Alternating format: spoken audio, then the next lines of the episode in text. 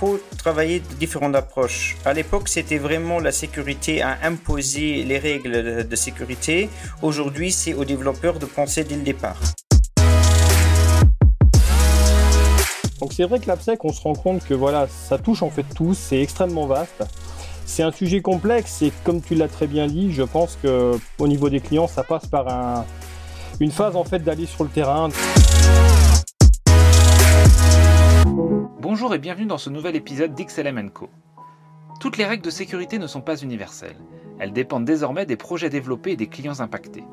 Ce sur-mesure a un nom, l'AppSec, pour sécurité appliquée. La cybersécurité est un enjeu majeur des entreprises et elle est de plus en plus intégrée au cœur de l'architecture des applications développées, et ce dès le départ. Nous retrouvons tout de suite Dominique Righetto, expert en intrusion et sécurité applicative chez Excellium Services, et Steve Mellan, responsable architecture et innovation IT à la Banque et Caisse d'épargne de l'État du Luxembourg. Dans cette discussion, les deux experts dressent une vue d'ensemble de la sécurité applicative, de l'intégration technique à la rétention des talents, en passant par la sécurisation des applications ou les changements inhérents à la culture d'entreprise.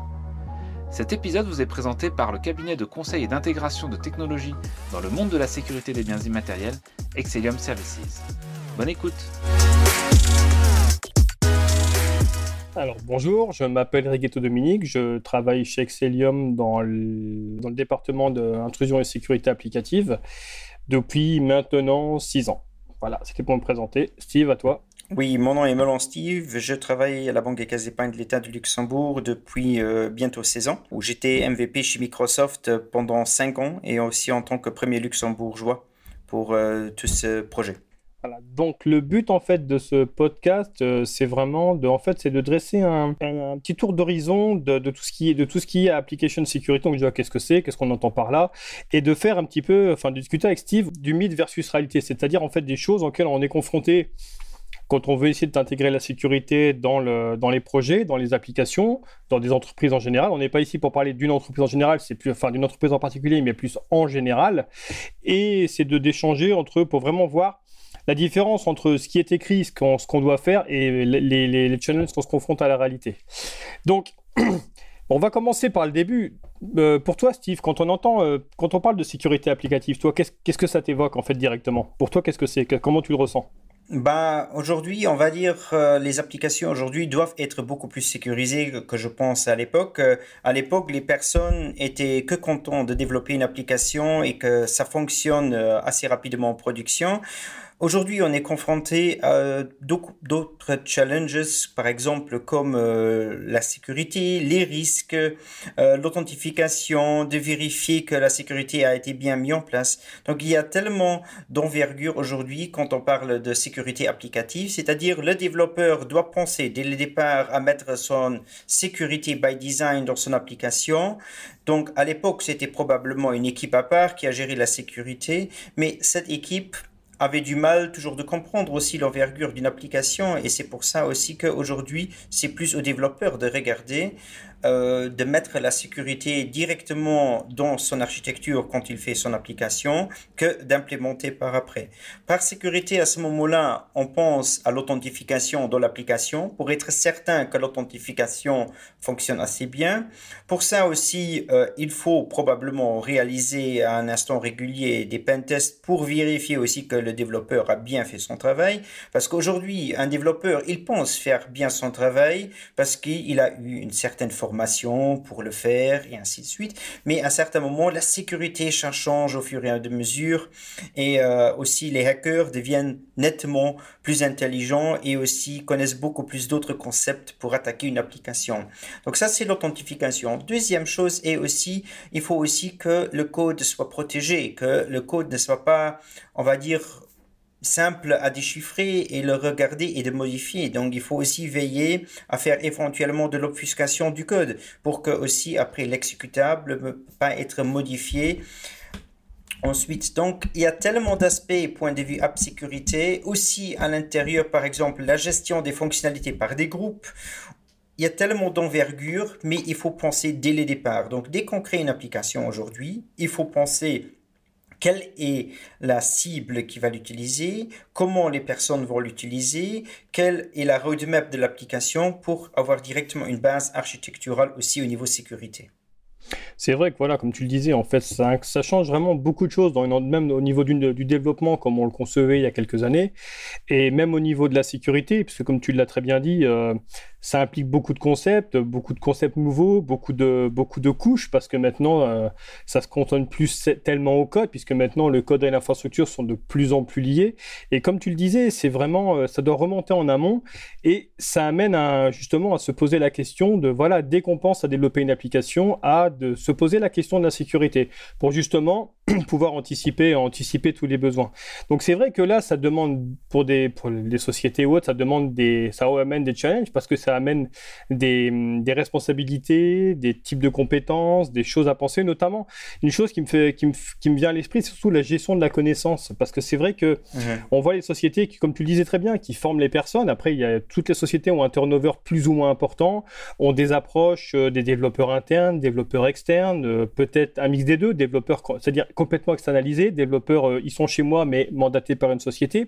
Donc c'est vrai que la connaissance ne gère pas de la même façon. C'est vrai que si jamais tes développeurs sont tes employés, bah, la connaissance, tu vas la gérer comme une connaissance de l'entreprise avec ton cycle de formation et tout ça. Par contre, c'est vrai que si ce sont des développeurs que tu mandates d'une société externe, bon, quelque part, c'est pas à toi à payer, euh, même si tu fais, c'est pas quelque part à toi à payer leur formation, puisque tu payes, euh, même si c'est un peu, un peu direct, tu payes un service. Donc, euh, donc c'est un peu pour ça. Et c'est vrai que c'est tout ce qui est formation et gestion de la connaissance, c'est vrai que c'est quelque chose qui est, qu'on voit qui est, qui est compliqué à gérer, puisqu'il y a différents modèles de, de, de développement. Et c'est vrai que Une chose aussi que je me, une réflexion que je me faisais en fait chez différents clients, et tu vas me dire, j'aimerais avoir ton avis là-dessus, c'est notamment la sécurité pour moi, je considère que ça peut aussi être un levier pour retenir des personnes intéressantes.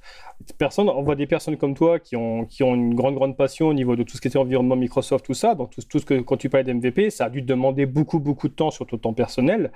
Et mine de rien, ben, la sécurité, comme, tous comme toutes ces connaissances au Microsoft, ben voilà, c'est aussi un moyen de retenir ou d'attirer des gens, euh, des gens intéressés. Donc, automatiquement, euh, un peu par rapport à ton cas, comment tu, comment tu as géré hein, voilà, toute, toute cette connaissance au niveau d'MVP, le temps, le temps que ça t'a pris, et comment, comment tu vois que ça pourrait justement, des choses comme ça, aider à attirer des nouveaux talents? Bah, euh, quand j'ai commencé avec le programme MVP chez Microsoft, c'était euh, la première fois, c'était en 2011. Donc là, j'étais deux fois nominé et j'ai reçu pour la première fois en 2013. Il faut savoir, il faut consacrer vraiment beaucoup de temps euh, à la communauté MVP de Microsoft pour aussi être élu et aussi pour recevoir à, un certain moment ce prix. L'avantage, on va dire, de cette communauté est on apprend beaucoup de choses et on apprend aussi d'autres entreprises. Par exemple, ce qui a été euh, passé mal. Par exemple, des hacking, des phishing, euh, euh, aussi des problèmes. Par exemple, à l'époque, je pense en 2010, aucune personne n'a pensé qu'un keylogger pourrait être quelque chose de dangereux. on avait ces discussions dans les communautés MVP Microsoft.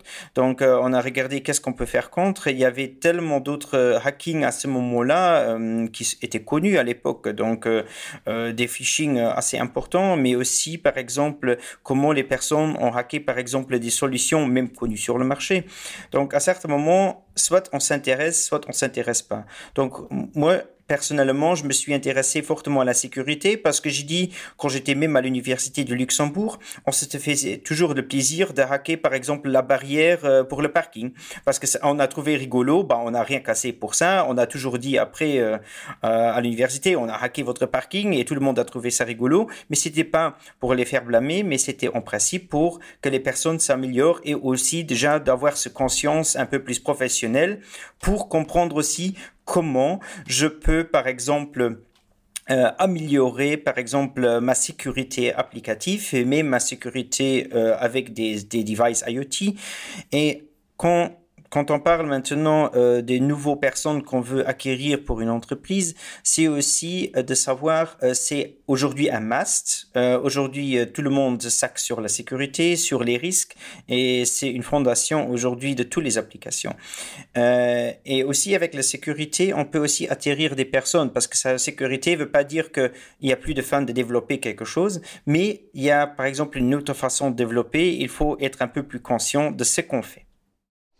Tout à fait, c'est vrai, c'est vrai que ça, ça, implique beaucoup même au niveau du recrutement, que ce soit pour attirer des nouveaux talents ou, euh, retenir des personnes qui sont en interne, qui permet, qui permet justement d'avoir des, euh, des personnes qui sont intéressées, qui permettent justement, qui sont intéressées par rapport à ce contenu, qui, euh, qui, ont, qui, ont cette passion. Parce que c'est vrai que bah, enfin, c'est pas malheureusement, mais tout ce, qui est, tout ce qui est sécurité applicative demande, comme tu disais, beaucoup, beaucoup d'investissement, puisque ça demande d'évoluer au même rythme que les technologies.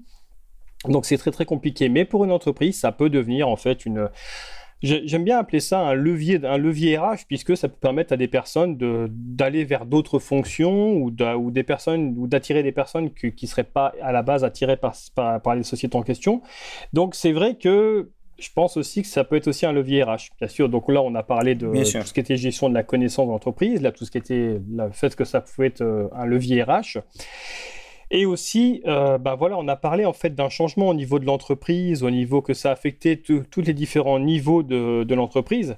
Donc automatiquement, ça veut dire aussi qu'il y, a le job de certaines personnes qui vont changer. Donc c'est aussi amener le changement. Et c'est vrai que dans des entreprises qui sont qui ont un historique, euh, qui ont des personnes de différents, différentes, euh, un historique différent, ça peut amener des ça peut amener des conflits. Et c'est vrai que là aussi, ça demande une ça demande une chose. Et il est vrai que pour moi, et là aussi, j'aimerais bien avoir ton avis sur la, sur la question, c'est qu'aussi dans les rôles des, des, personnes qui sont, on va dire, historiquement issues des, des équipes sécurité, c'est vrai que pour moi, j'ai l'impression que ça va aussi modifier leur travail, puisqu'avec les nouveaux paradigmes de développement, bon, on va mettre quelques buzzwords pour le fun, mais euh, DevOps, DevSecOps et tout ça, ben, ça veut dire que maintenant, la sécurité, c'est plus je développe, et comme tu le disais, chez mon pentest à la fin, c'est que maintenant, ça s'intègre dedans. Donc, ça veut dire que les équipes sécurité doivent, on va, doivent ne plus, ne plus, elles ne peuvent plus rester éloignées de la technique à un point où c'est vraiment une vue 30 000 pieds. Qu'est-ce que tu en penses Justement, j'aimerais bien avoir ton avis sur, sur ce volet-là. Oui, bah, moi je pense actuellement que euh, il faut travailler de différentes approches. À l'époque, c'était vraiment la sécurité à imposer les règles de sécurité. Aujourd'hui, c'est aux développeurs de penser dès le départ. Euh, on peut pas dire que toutes les règles de sécurité sont universelles pour toutes les applications. Ça dépend vraiment du type d'application qu'on développe. Est-ce que c'est un client lourd? Est-ce que c'est du web? Est-ce que c'est du, euh, API Est-ce que c'est du euh, même de la cloud? Donc il faut vraiment s'axer sur ce qu'on doit faire. Aujourd'hui, on travaille plus, on va dire, avec des, des lignes de défense. C'est-à-dire le développeur est la première ligne de défense. Lui, il doit développer son code à ce que le code soit propre euh, sécurité et euh, pour qu'il soit bien aussi enrodé pour une en production aussi pour le scaling pour que ça tourne assez bien sur plus d'utilisateurs et la sécurité bah eux ils sont plus amenés dans une deuxième ligne de défense pour contrôler ce que le développeur a fait pour valider et pour amener aussi par exemple un pentester pour faire du code review. Donc les règles un peu ils ont changé. Avant c'était une imposition par la sécurité comment le faire. Aujourd'hui, c'est plus aux développeurs de se former pour connaître aussi pas uniquement le métier, pas uniquement la façon de programmer, mais aussi la façon dont ils implémentent, on va dire, les best practices au niveau de la sécurité. Donc la sécurité aujourd'hui, en tant que telle anciennement connue, ils ont plus une, on va dire, un rôle plus de consultance, plus de, de, de vérification si toutes les règles ont été respectées. Oui, je te rejoins. C'est vrai que j'aime bien. Enfin, dans cette notion de consultance, j'irais même jusqu'à dire en notion de, soutien, vraiment de support, de soutien, dans le sens où euh, de donner des grandes lignes, des grandes directives. Et on voit bien dans les méthodes de développement agile, c'est l'équipe de développement qui ont de plus en plus de, de, de liberté dans la manière d'implémenter les choses. Et c'est vrai que euh, je pense que les équipes sécurité, dont, elles ont des, en fait des, des, jobs qui vont évoluer dans la mesure, elles vont, elles vont amener à être, à être un plus là en soutien. Donc, c'est-à-dire, ben voilà, comment on doit faire ce, comment on doit régler telle problématique, comment on doit l'adresser mais également techniquement, dire voilà, une équipe de développement a besoin, exemple dans GDPR, comment je dois euh, anonymiser mes données, comment je dois peut-être les protéger. Ben, c'est plus, c'est plus tellement dire euh, ben voilà, faut, il faut qu'elles soient anonymisées, c'est non, c'est un cran plus bas, dire il faut anonymiser et on va aller vers ce mode. Alors ça peut être cet algorithme, cette librairie, cette technologie, et pour moi c'est en ça que je vois la différence. Différence de poste dans la mesure où ça va les amener à descendre, à enfin pas redescendre, mais remettre les mains un peu plus dedans, si je peux me permettre, pour, euh, pour justement euh, être vraiment le pont entre, entre l'équipe de développement et la sécurité, comme avec le reste, comme tu le disais, avec leurs leur besoins de contrôle, de, compliance, de vérification, mais tout en étant un soutien pour que d'un point de vue terrain, ce soit opérationnel. Et c'est souvent malheureusement quelque chose que je vois qui manque chez les différents clients où j'interviens, c'est qu'il y a des équipes sécurité avec des, un objectif, des contraintes, des enjeux, des équipes de développement de plus en plus liées au business pour, des, pour délivrer des fonctionnalités, pour gagner des parts de marché. Et mais il y a, y, y a, un vide entre les deux. Parce qu'ils ne se, se, se, ils se comprennent pas, euh, ils ne se comprennent pas dans le sens où euh, il y a un niveau d'abstraction qui fait qu'ils n'arrivent pas à communiquer ensemble. Alors c'est pas, je jette pas la pierre, hein, c'est aucunement une critique, hein, et c'est vraiment pas évident. Hein. Mais euh, c'est vraiment, je pense, c'est vraiment ce qui manque, et ça peut permettre je pense que ça peut permettre de créer de nouvelles, nouvelles opportunités pour des gens, comme tu, l'as dit, qui seraient intéressés parce que la sécurité applicative, mais je pense que c'est même pour l'informatique en général, même le cloud il faut, que tu, faut que tu sois vraiment intéressé, il faut que tu sois passionné. Après, c'est un choix personnel, hein. mais je pense que c'est comme tu disais, c'est soit tu y vas, soit tu y vas pas. Tu y vas et puis ça va te. Voilà, tu vas, tu vas rencontrer d'autres personnes, tu vas, tu vas aller dedans, mais soit tu n'y vas pas et c'est un choix personnel que je respecte tout à fait. Mais tu peux, tu peux plus rester dans la zone d'ombre en fait, parce que je pense que c'est mon avis purement personnel, et j'espère me tromper en tout cas, c'est que voilà, cette zone d'ombre qu'on a au niveau de la sécurité, notamment dans le cas de la sécurité, sécurité applicative, qui est vraiment très très proche du code, donc automatiquement, c'est fait que dans cette zone d'ombre où, tu, ne, où tu, tu, demandes des requirements de sécurité trop vagues, et les équipes qui, euh, pour la sécurité, eux, c'est un élément de plus à, gérer en plus, donc automatiquement, c'est des choses qui sont, euh, qui fait que ça ne peut pas marcher. En tout cas, c'est l'avis que j'ai par rapport, euh, par rapport à ça, et qui fait que ça peut pas, ça peut pas trop marcher. Après, c'est qu'un avis. Après, Mais euh... il faut aussi savoir qu'il y a aussi euh, l'importance encore aujourd'hui de la ségrégation des pouvoirs. Donc, par oui, exemple, un développeur ne peut pas, par exemple, affecter des personnes sur un groupe. Donc, ça, il faut que ça reste encore à part. Donc, il faut aussi que la sécurité informatique reste ou applicative reste à part. Il ne peut pas être intégré dans le développement. Il faut que ça reste dans une deuxième ligne ou même encore avec la ségrégation des pouvoirs à part pour éviter que celui qui crée le conteneur et que celui qui maintient le conteneur sécurité soit un autre que celui qui l'implémente.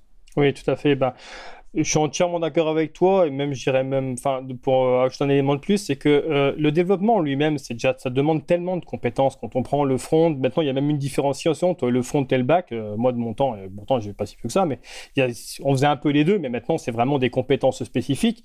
Alors ça demande déjà alors mais j'ai même pas parlé du cloud hein, parce que bon tu le sais largement mieux que moi c'est encore plus encore plus vaste. Et je pense que oui la sécurité c'est des personnes en plus qui viennent t'aider avec une autre compétence mais qui est complète qui fait qu'elles peuvent regarder des choses que toi t'aurais pas pensé. Et inversement. Donc c'est vrai que je suis entièrement d'accord avec toi. C'est sur le côté c'est une équipe en plus c'est des gens en plus. Et après le souci c'est les trouver. Et c'est vrai que ça, c'est une, euh, c'est un gros problème, mais on en revient à, la notion de, gestion de la connaissance, attirer les gens et tout ça. Et c'est vrai que c'est, un des enjeux. Et pour moi, c'est, c'est une des problématiques euh, que, qu'on voit le plus souvent, c'est trouver les bonnes personnes qui sont intéressées, qui ont envie d'aller vers ces sujets-là, et surtout qui, qui qui vont admettre le fait que tu te, tu, sais jamais assez. Enfin, c'est, tout le temps de remise en cause perpétuelle et ça bouge tout le temps et tu peux jamais dire je sais que non, c'est, c'est peut-être ça et voilà, c'est une grosse dose, une grosse dose, une grosse dose d'humilité, pardon. Après, c'est vrai que Une chose aussi que je vois, et j'aimerais aussi ton, ce que j'ai vu, et j'aimerais bien ton avis sur la question, c'est au niveau de la culture d'entreprise, c'est-à-dire la sécurité dans la culture de l'entreprise, surtout dans des... Voilà, en général, parce qu'on parle de sécurité, il y a toujours l'effet un peu buzzword, on voit les trucs euh, hacking ça dans qui sortent dans les journaux, et après, il y a le côté, on va dire, quand on redescend un peu sur Terre, qu'on se détend un peu, il y a le côté proche du terrain, et la culture dans l'entreprise. Et c'est vrai que c'est une chose, j'aimerais bien un peu ton avis, sur, enfin, j'aimerais ton avis sur cette question-là, la notion de la culture d'entreprise par rapport à la sécurité. Bah, aujourd'hui, je pense qu'avec euh, tous les régulateurs et toutes les restrictions, je pense Luxembourg, c'est vraiment un pays euh, parfois un peu euh, trop régulé. Euh, donc, euh, parfois, c'est aussi bien parce que c'est quand même la force de notre pays. Il faut savoir, euh, quand on parle de Luxembourg, on, on dit directement, tout le monde dit, ah, super régulé. Donc, c'est impossible de mettre, par exemple, en place des, des solutions cloud. Ça, c'est, on va dire, notre image souvent vers l'extérieur de Luxembourg. Mais c'est aussi une force parce que si on parle de Luxembourg, on parle dit sécurité. Euh, pour moi, c'est aussi important, pas uniquement pour avoir des labels, des prix, euh, d'être la meilleure, la sécurité euh, entreprise, mais c'est aussi pour montrer que we care about you. Donc ça, c'est vraiment, on est intéressé par les clients, on veut montrer aux clients que la sécurité, c'est quelque chose qui nous tient à cœur euh, et nos, vos données sont protégées. Et je pense avec les règles GDPR euh, qui ont été introduites, c'est clairement, on n'a plus d'autre choix. Et je pense avec l'apparition maintenant de la problématique Schrems 2, donc... Euh, par l'Autrichien, je pense qu'avec lui, les personnes sont se rendues un peu plus compte que la sécurité c'est quelque chose et le privacy c'est quelque chose qui c'est quelque chose de base. C'est on va dire c'est sa propre privée, c'est sa vie privée. On veut se protéger euh, et euh, si on se protège pas, bah, très vite on est probablement euh, susceptible d'être attaqué par un phishing ou par autre chose. Donc c'est de plus en plus aujourd'hui important pour une société pour montrer et prouver régulièrement que la sécurité, c'est quelque chose dans la DNA de l'entreprise. Tout à fait, entièrement d'accord avec toi dans la mesure où, euh, bah, comme toi, je suis, j'habite dans ce merveilleux pays que j'adore. Et euh, j'habite dans ce pays. Et en même temps je suis client, en même temps bah je suis client de nombreux services euh, que, pour lesquels bah, c'est en même temps mes clients dans ma vie professionnelle. Et ça fait toujours plaisir de voir, bah, tu vois l'envers du décor. Donc tu sais, ok, tu sais que tes données, oui, sont sécurisées parce que tu as vu l'envers du décor de par ton travail et tu as vu ça. Et c'est vrai que mine de rien, c'est une chose qui est extrêmement, euh, extrêmement importante. Et c'est vrai qu'au Luxembourg, on dit régulé, mais c'est vrai qu'on fait pas n'importe quoi. C'est vrai que la plupart des clients qu'on voit bah, tiennent à cœur la sécurité et de plus en plus, euh, même si historiquement, c'est vrai qu'il y avait beaucoup de, on fait de la sécurité parce qu'on veut être compliant, compliant. En gros, t'entendais, c'était juste le stumple vert, si je peux faire un peu un abus de langage. Ben, en fait, c'est en train de s'amenuiser. C'est que maintenant, on voit de plus en plus de clients. Ok, d'accord, je veux être en, norme avec mon régulateur, mais au-delà de ça, je veux savoir où j'en suis d'un point de vue exposition. Et donc, ben, on voit de plus en plus de clients qui disent, ok, oui, mais ce qui m'intéresse, c'est pas tellement d'être vert en bas. Je veux vraiment savoir si je suis à risque ou pas. Et on voit vraiment cette maturité qui commence à monter. Et l'AppSec, en fait, euh, on le voit depuis, depuis que, les dernières années, ça monte de plus en plus, puisque ben, voilà, maintenant, on arrive vraiment au niveau du cœur de la production de, de code. Et automatiquement, on se rend compte que les clients sont, sont, vraiment dans une démarche de savoir où ils en sont, comment ils sont par rapport à leur risque, comment ils sont par rapport à leur exposition, par rapport à leur technologie, par rapport aux moindres choses qui leur passent par la tête qui pourraient être étranges ou même de demande de conseils. Et c'est vrai que c'est un pays où, euh, où on a beau dire ce qu'on veut, il y a quand même une volonté de, de, de, bouger les lignes, de, de, de, faire, de mettre en avant la sécurité de façon pragmatique. Et c'est vrai que même si on pense à hyper réguler, comme voilà, c'est un, un moment, c'est une épée à double tranchant, mais je de ce que je peux voir jusque maintenant, même si pendant de nombreux temps elle a été utilisée comme le côté un peu, un peu bâton, maintenant elle est utilisée comme, comme, un, comme un levier pour aller vers de la sécurité un peu plus élevée. Et c'est vrai que Pardon. Quand on est amené à, utiliser des services, par exemple, d'autres pays, par exemple la France, bon, eh bien, on voit une différence, ne serait-ce que ici, bah, une, banque, au Luxembourg, ça fait, moi, je suis résident depuis 2003, bah, depuis, depuis 2004 ou 2005, il y a LuxTrust avec la, la 2FA, qui paraît naturel maintenant, ça paraît, ça très... Euh, là, en France, non, on, avait, on a commencé à faire des systèmes avec des pins et tout ça, donc euh, maintenant, ça ça, il y a, a d'autres systèmes, mais on voit ne serait-ce que la maturité en termes de, degré, ne serait-ce que de, par l'authentification, c'était déjà, il n'y avait rien à voir. Donc maintenant, ça s'uniformise. Mais c'est vrai que c'est, euh, ce sont des choses qui étaient, qui étaient vraiment différentes. Dans cet ordre d'idée, donc là, en fait, on a vu un petit peu différents changes, on a vu un petit peu l'intégration dans les équipes, on a vu la gestion de la connaissance, on a vu un petit euh, comment, comment ça pouvait être euh, utilisé comme un levier RH, on a vu en fait au niveau de la culture d'entreprise, on a vu aussi euh, qu'est-ce que ça impliquait au niveau des comme changements principaux pour, pour les clients. Après, c'est vrai, maintenant, on va, aller, on va aller un peu plus dans le vrai, hein, parce que bon, je te connais aussi pour ça. Maintenant, c'est vrai qu'on se rend compte également que on a encore pas mal de boîtes où euh, quand on regarde un petit peu la sécurité et l'AppSec, c'est beaucoup on fait des roadmaps sur 6 ans, on fait des, beaux PowerPoint, des beaux euh, des beaux euh, ah, des PowerPoint ou visio avec des flèches dans tous les coins et après maintenant bah, quand il faut descendre en dessous du PowerPoint bah oups, on fait quoi maintenant? Et donc c'est l'impression que j'avais, c'est qu'il y a encore très peu de personnes qui sont il y a encore un peu, il y a encore très peu de personnes qui sont capables de mettre les mains dedans. L'impression que j'ai, c'est qu'il y a beaucoup de personnes pour faire de l'AppSec au niveau au niveau, on va dire, euh, au niveau, on va dire euh, PowerPoint ou euh, schéma design, mais après, quand il faut descendre dedans, et tu disais tout à l'heure avec du security by design, oui, mais ok, mais ça veut dire quoi ce mot-là? Donne-moi un peu ton, ton avis sur la question. Bah, on va dire ce que j'ai remarqué les dernières années, bon, en principe au Luxembourg, dans tous les pays, on aime bien faire des super jolies, super présentations et tout le monde dit ah c'est génial, euh, tout ça, tout le monde s'en parle, hashtag security, hashtag blockchain, hashtag je sais pas quoi, AI, et quand euh, on passe sur le terrain, on voit très peu. Donc euh, ça c'est quelque chose euh, qui m'embête encore aujourd'hui. On voit vraiment très peu de ce qu'on parle. Donc on s'écrit une façade euh, souvent dans le commerce partout. je pense dans tous les pays. c'est pas uniquement un pays ou deux, mais c'est vraiment tous les pays qui se créent des façades. Mais derrière pour descendre dans ce code et pour faire de la sécurité by design, ça veut donc dire que à l'époque on était vraiment des cowboys de développeurs. Donc on a fait clac clac l'application et en production et ça tourne. Bon, ça a craché, bon, on a corrigé, euh, ça, hop, euh, prochaine version, mise en production, et hop, ça crache, hop, encore une mise en prod. Ça, on a vu partout dans le monde. À certains moments, les personnes ont dit, mais c'est pas stable, euh, l'informatique, c'était, c'est plus un joujou de l'entreprise, mais c'est quand même maintenant la fondation d'une entreprise. Et là, les personnes ont commencé à réfléchir et ont commencé à faire des bouquins de 600 pages en expliquant la sécurité. Sauf qu'avec ces bouquins, il n'y avait pas encore du réel sur le terrain. Donc, pour le réel sur le terrain, bah, il faut euh, développer quelque chose, il faut se définir des propres standards de programmation et en fonction de la technologie qu'on choisit, c'est plus ou moins évident. Il y a des technologies où c'est euh, très lourd à implémenter, il y a des technologies où c'est by design déjà dans la technologie dedans. Donc, il faut simplement respecter un peu des best practices and patterns et après, ça marche du coup. Pour moi, c'est vraiment quelque chose aujourd'hui il faut maintenant passer sur le terrain et vraiment implémenter ce qu'on a vu dans des super présentations un peu partout dans le monde, mais il faut maintenant vraiment l'implémenter by design. Euh, l'implémentation, pourquoi? Bah, Il faut d'abord déjà commencer avec des architectes informatiques. On ne peut pas dire simplement je prends un développeur, il développe quelque chose sans avoir fait une euh, conception d'architectural de l'application.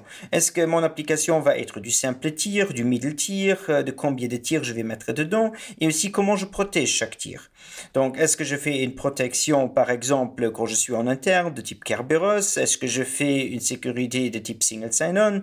Est-ce que je passe euh, d'un serveur à l'autre avec des certificats? Est-ce que je pense à des, euh, filtres IP, par exemple? Est-ce que je pense à des firewalls? Est-ce que je pense à tellement de composants, que ce soit du hardware ou du software, pour protéger pas uniquement mon application, mais de protéger l'architecture globale de l'application.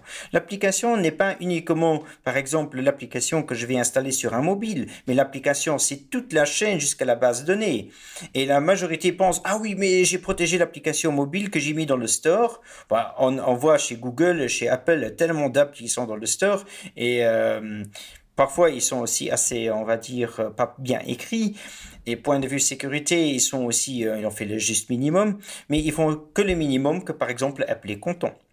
Après, derrière, bah, toute la sécurité qui est derrière le back, euh, le back-end et les bases de données, il faut les protéger de la même manière. Et donc là, c'est vraiment quelque chose. Aujourd'hui, quand on va construire une maison, on va pas demander simplement euh, quelques personnes, venaient avec quelques briques, on construit une maison. Non, il faut un architecte, il faut réfléchir, il faut faire une fondation qui est bien rodée. Et sur base de cette fondation bien rodée, après le développeur, il a moins de mal aussi pour faire la sécurité, parce que la sécurité est déjà conçue dès le départ dans l'architecture.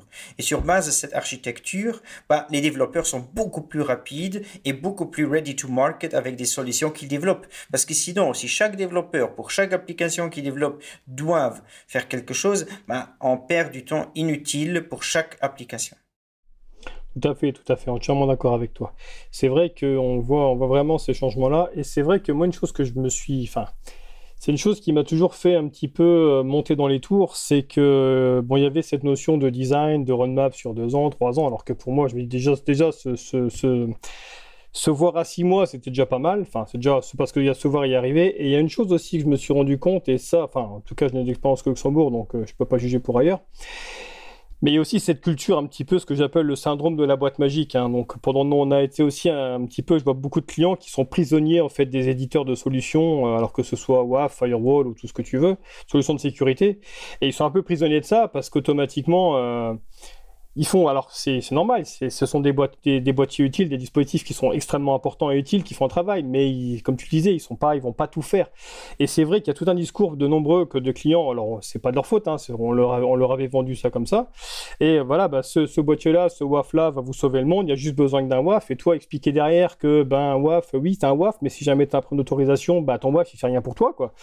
Donc automatiquement, c'est tout déconstruire ce modèle-là, déconstruire ou alors faire le test, oui, mais non, on demande de faire le test sans le WAF. Pourquoi? Bah, Parce qu'on veut tester l'application, on veut tester votre WAF, euh, bah, on peut le faire. Enfin, c'est pas, vous avez dépensé de l'argent pour rien. Donc il y a aussi toute cette déconstruction de dire, euh, voilà, au-delà du schéma, on va se concret sur le terrain. Et deuxième chose, vos boîtiers, ben, c'est bien, il faut les avoir. Mais déjà, il faut pas les installer puis revoir, ça se maintient, ça s'intègre, ça, voilà, faut savoir pourquoi on les configure. Et aussi, ben, il faut aussi pouvoir challenger le discours commercial et pouvoir dire, ok, vous faites ça, mais est-ce que prototyper, faire des POC, euh, voilà, ne pas, ne pas croire que le beau slideware, c'est, ok, ben, il a l'air intéressant, je fais une grille d'évaluation, j'évalue le produit, euh, pour être sûr, et prendre le produit qui convient pour un bien donné, et surtout pas forcément commencer par, j'aime bien dire, pas faire commencer par faire chauffer la carte bleue, non, commencer par peut-être une brique open source qui, mais juste pour commencer, pour voir un petit peu, se faire la main, et une fois qu'on dit, bah, ok, je suis arrivé aux limites de ce que je voulais faire, on peut lancer une réflexion sur un produit, mais on a une grille d'évaluation, on a une maturité, on a. Parce que souvent, ce qui bloque, c'est pas la technique, hein, c'est la relation entre les gens, la communication, la connaissance, les workflows, les process, la culture. Une fois qu'on a mis ça en place et tout va bien, la plupart du temps, les outils, ça, enfin, ça se trouve quoi.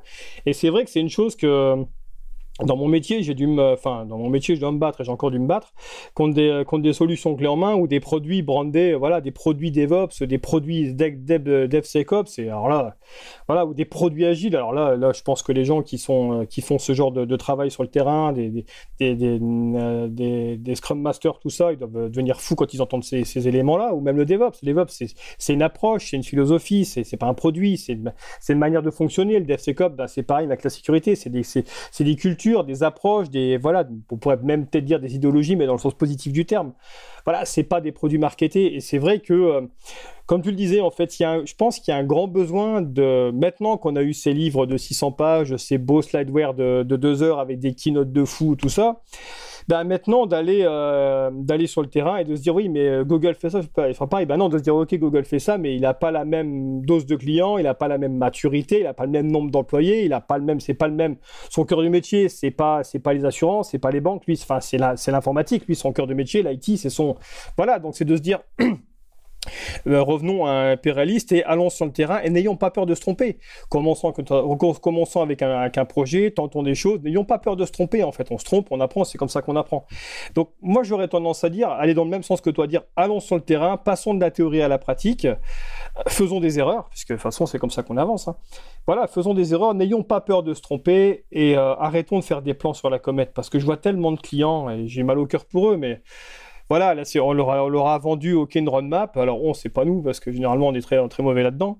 Mais euh, vendre une, approche sur ça, tu vois des roadmaps sur 2-3 ans, toi, tu as déjà du mal à te projeter à 6 mois pour dire euh, ben, qu'est-ce qui irait bien par rapport à l'entreprise. Et il te dit maintenant, je fais comment? Ben, Maintenant, tu fais comment? Déjà, tu commences par en parler à tes équipes pour savoir un petit peu qu'est-ce qu'ils en pensent. Euh, voilà, donc. et je dirais que sur ce, sur ce volet-là, la dernière chose que moi, je dirais, ce serait. Je, j'ai toujours du mal à comprendre au niveau d'un ciseau ou d'un RSSI, ça dépend de la langue qu'on veut employer. Toujours, je comprends que c'est un, un job qui est compliqué parce que tu es un peu entre le marteau et l'enclume, mais j'aurais tendance à essayer de. Enfin, je n'ai pas de conseil à donner parce que je suis mal placé pour parler, mais je dirais essayer voilà aussi de se rapprocher du terrain, de se rapprocher des différentes équipes opérationnelles, tout ça pour savoir vraiment commencer avec les contraintes qu'on a, jouer carte sur table et franchement dire voilà, les gars, je dois aller vers ça. Moi, j'ai des contraintes de régulation. Comment on peut faire? Voilà, comment on peut trouver le meilleur de deux mondes? Voilà, c'est un peu cette approche-là. Moi, disons que c'est ce, c'est ce où j'aimerais bien aller. J'aimerais bien avoir plus d'équipes sécurité, plus de ciseaux RSSI qui jouent carte sur table avec les, équipes en disant bah voilà, moi, mes contraintes c'est ça, je dois aller vers ça. Qu'est-ce qu'on peut faire? Qu'est-ce que tu en penses de ça? Tu vas dans ce sens-là ou tu es plutôt euh, dans une autre, approche? Non, non, je trouve que c'est exactement ce que tu viens de dire. Euh, aujourd'hui, il faut dire que la sécurité, c'est pas quelque chose bloquant sur un projet, c'est quelque chose euh, qu'il faut penser dès le départ. Si on met, euh, si on développe aujourd'hui une application et si on met l'application en place, euh, il faut penser dès le départ. Si on pense par après, bon, c'est beaucoup plus lourd. Et là, tout le monde va râler, c'est clair. Donc, c'est pour ça que c'est très important de penser toujours dès le départ ce qu'on veut implémenter point de vue sécurité. Autre approche, et on a un peu parlé un peu de tout, aussi concernant on va dire, euh, le niveau de l'entreprise, au niveau de la com et, aussi au niveau, on va dire, des personnes. Euh, pour moi, aujourd'hui, euh, un développeur n'a pas besoin d'avoir peur de la sécurité parce que la sécurité, c'est quelque chose comme un langage de programmation, ça s'apprend. L'avantage, on va dire, de la sécurité est que euh, il faut pas apprendre pour chaque différent langage de programmation différentes approches parce que c'est toujours la même approche. Ça c'est déjà, on va dire, un grand avantage. Et au départ, on pense oui, c'est lourd, ça prend plus beaucoup de temps. Ça c'est clair, mais il faut aussi savoir quelque chose que c'est souvent oublié que si on développe une application, il faut la maintenir. Et le maintien d'une application, c'est ça souvent qui coûte parfois plus dans le temps du cycle de vie de l'application que le développement initial. Donc si on commence donc à développer une application, euh, il faut penser aussi, il faut quelqu'un maintient, donc écrire un code propre, lisible, compréhensible pour que l'autre qui va probablement reprendre l'application, parce que c'est souvent un bébé qu'on doit donner à quelqu'un d'autre à un certain moment. Il y, a des, il y a des retraites, il y a un peu de tout. Donc il faut penser aussi aux autres qui doivent le maintenir.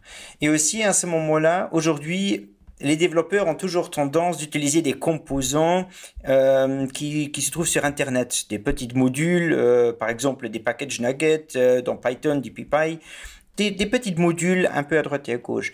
Bah, il faut souvent aussi penser si on utilise des modules pareil, il faut aussi les maintenir. Euh, c'est, on va dire, euh, parfois je rigole, c'est comme avec sa femme, il faut la maintenir. Donc euh, sinon, ça passe mal. Et si c'est pareil, donc les modules, il faut regarder est-ce qu'il y a des nouveaux modules qui, qui viennent régulièrement, est-ce qu'il faut les remplacer, est-ce qu'ils sont encore toujours maintenus par, par, on va dire, la communauté ou pas? Donc c'est simplement, il faut veiller à ce que la sécurité de A à Z fonctionne. Et c'est pas uniquement un bout, mais c'est de tout. Oui, tout à fait. Oui, tout à fait. C'est vrai que c'est. Euh, maintenant, on se rend compte que les applications sont plus des Lego qu'autre chose, et on se rend compte que maintenant les nouvelles attaques euh, se concentrent. Il y a les fameux, bon, euh, la supply chain attack, c'est aussi des choses qu'on voit de plus en plus, l'attaque par les composants, ou quand on a un composant, c'est un peu dramatique, et surtout pour une entreprise, c'est bien ce sujet-là que tu l'as abordé.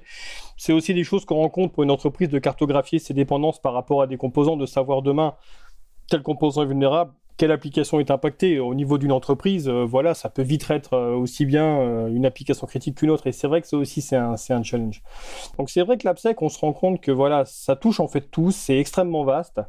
C'est un sujet complexe et comme tu l'as très bien dit, je pense que au niveau des clients, ça passe par un, une phase en fait d'aller sur le terrain, de dire voilà maintenant on, a, on a quelques bons ouvrages, quelques pour commencer on va aller sur le terrain, se faire sa propre expérience parce que chaque entreprise aura sa propre expérience par rapport à sa culture.